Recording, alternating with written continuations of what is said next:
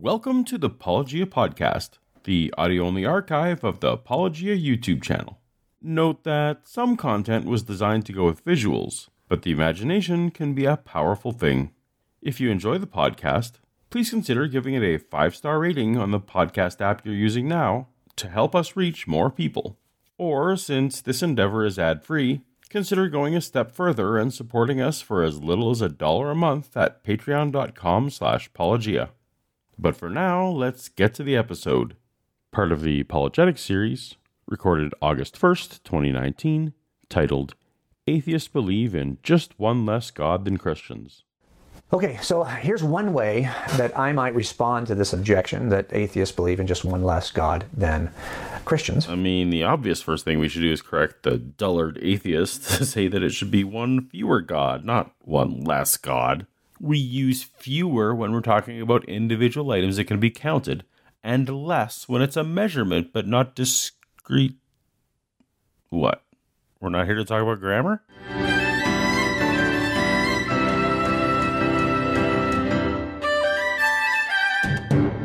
Welcome to Apologia. That word, uh, to make an offense, apologia, is in the verse in First Peter. Not apologia, apologia, because my name is Paul.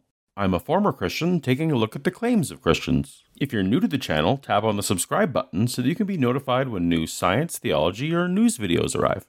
Once again, we're returning to former cold case detective J. Warner Wallace's series of snappy answers to atheist questions. And here's the objection for this week. We're simply going to ask, uh, answer the question, answer the objection I hear all the time. It's become a popular internet meme Hmm, not a big fan of memes. that atheists believe in just one less God than Christians. It's not really an objection to Christianity per se. It's more of an accurate observation. Though below the surface, it is an appeal to an even handed epistemology from believers to double check to see if you're using the same critical thinking skills across all areas of your beliefs. And to be able to say that as an atheist, I believe in just one less God than you, and I'm using the same criteria that you use to disband all the other gods, you're an atheist like me, except you haven't gone all the way yet. You ought to, because I'm using the exact same process. This kind of internet meme, when you make it visual, has an impact. If so, that's probably one reason you hear it so often. Okay, this objection I think would be powerful, and that would be a powerful statement. If all the other gods of history were equally reasonable, or similarly documented, or equally supported by evidence, Well, let me stop you right there, Jay. In no way does this observation rest on the idea that there's equal evidence for every deity ever posited in history. As you yourself noted just a minute ago, this objection is about epistemology, the methods we use to come to our beliefs. It is by the same process you use to evaluate the evidence that we have come to believe in one fewer God than you. Certainly, some gods have more evidence and attestation than others. The only thing we would say they have in common is that none has passed the most important test having sufficient evidence to believe. but that isn't the case.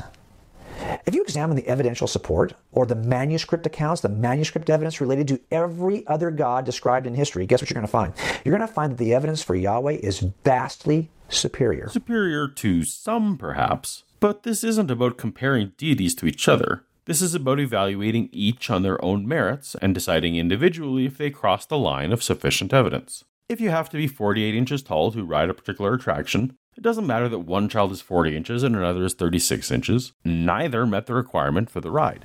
I don't blame you for rejecting the case for the mythological gods of history. I do also. Like you said, we're similar in that way. Well, um, I consider Yahweh to be a mythological god of history, so we're not. But I'll be charitable and roll with your meaning. I reject those claims just like you reject those claims. But make no mistake about this the case for the God of the Bible is different, dramatically different, and considerably more reliable. Again, it makes no difference if it's more reliable, only that it be reliable enough. Have you really examined the evidence that validates the claims of the Bible? A great deal of my life, yes. Because it sounds like you think that all the evidence for all these gods is pretty much the same. What have I said that makes you think that? We're talking about applying the same process of evaluating evidence equally, not that the evidence itself is equal.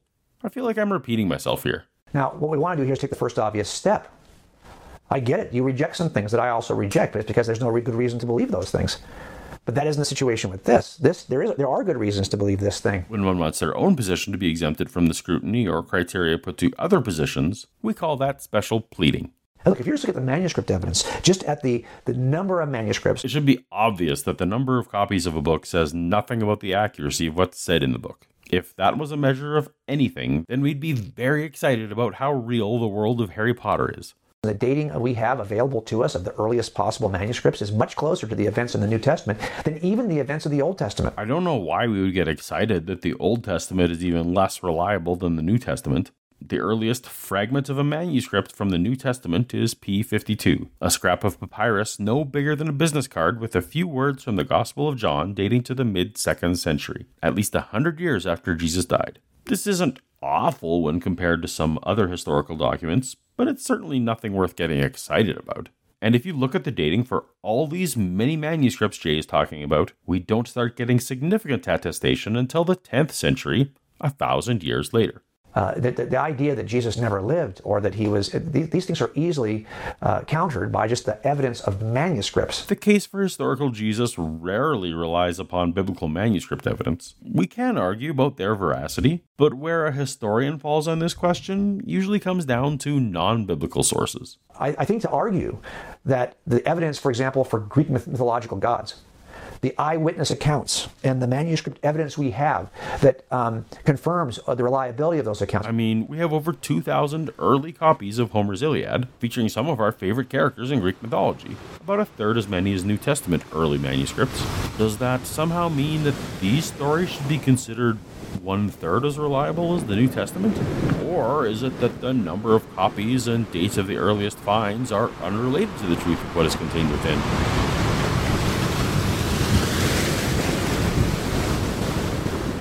So wait, the reality of deity is determined by manuscript count? I don't think that argument holds water. Hey, Ocean, how'd you get here? Tide goes in, tide goes out. You can't explain that. No, that doesn't. Wait, you realize this is my channel, right? Nope, it's my channel now. Um, look, I don't, I don't know why Christians seem to think that the number of books actually means something. All that it means is that there was surviving texts that Catholics didn't burn on the way to modernity and that the Roman Empire was Christian in its dying breath. Polytheists understand that the Northern Crusades were a genocidal effort and not an effort to preserve pagan manuscripts for later god competitions. There's actually quite a bit of effort on our part to rebuild these ancient faiths in spite of missing manuscripts. So, my bottom line is this.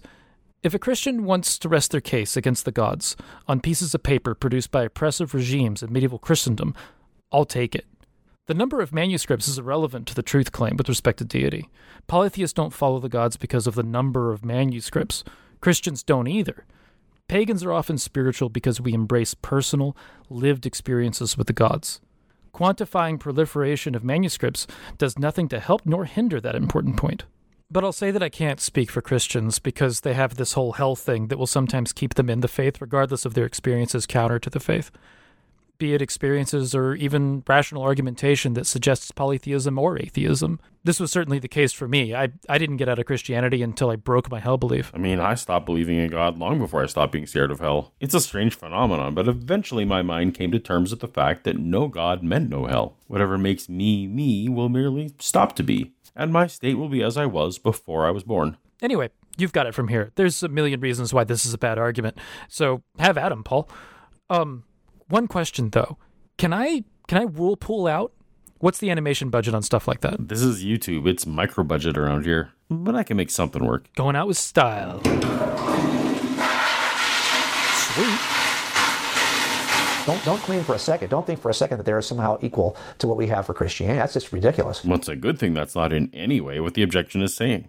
Other religious worldviews make claims that their prophets, their wise sages, their deities make statements but Christianity makes claims that are rooted in history.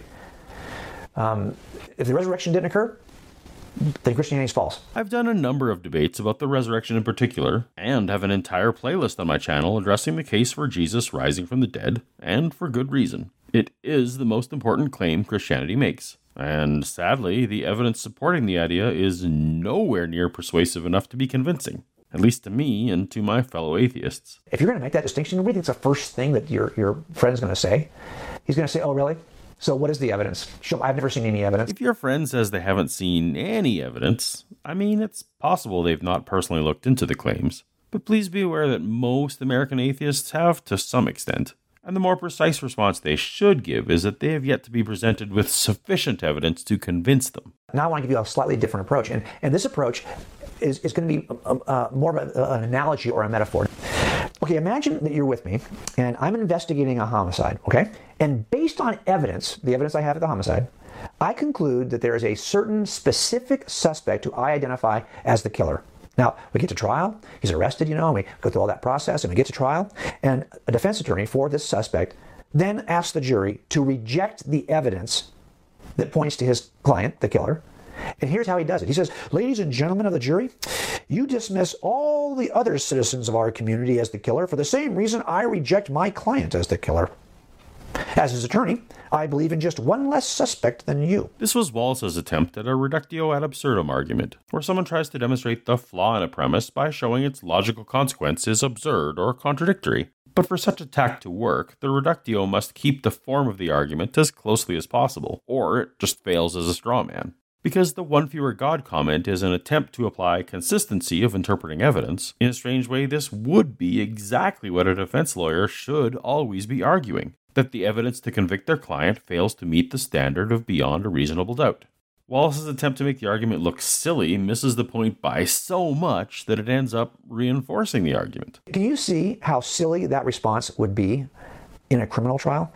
I mean, yes, there are many possible candidates for the suspect in the case, right? I get that. But only one is evidentially reasonable. This isn't always true. We know that some people are convicted of crimes who are later vindicated of the same crime. Such people were obviously evidentially reasonable at the time of trial. I suspect there are many cases where a reasonable case could be put forth for multiple suspects. That's why the standard in a criminal case isn't reasonable, but beyond reasonable doubt. It doesn't matter how many other possible suspects there are. It simply matters that one of them is implicated by the evidence. Ah, we've been at this all this time and you finally understand. There is a standard of evidence to be convinced of a thing. And it doesn't matter how many possibilities have been considered, it matters only if any meet the predetermined standard. And if none meet the standard, no one is convicted. We don't just convict someone with insufficient evidence because eh, they're the closest we have. Can you see why the evidence for the God of the Bible would matter more than the number of alternative suspects? Can you finally see that it's not the number of suspects that we're trying to point out to you, but the hypocrisy of not submitting your own pet belief to the same evidentiary procedures? So I think we can use this example to show how silly that approach would be.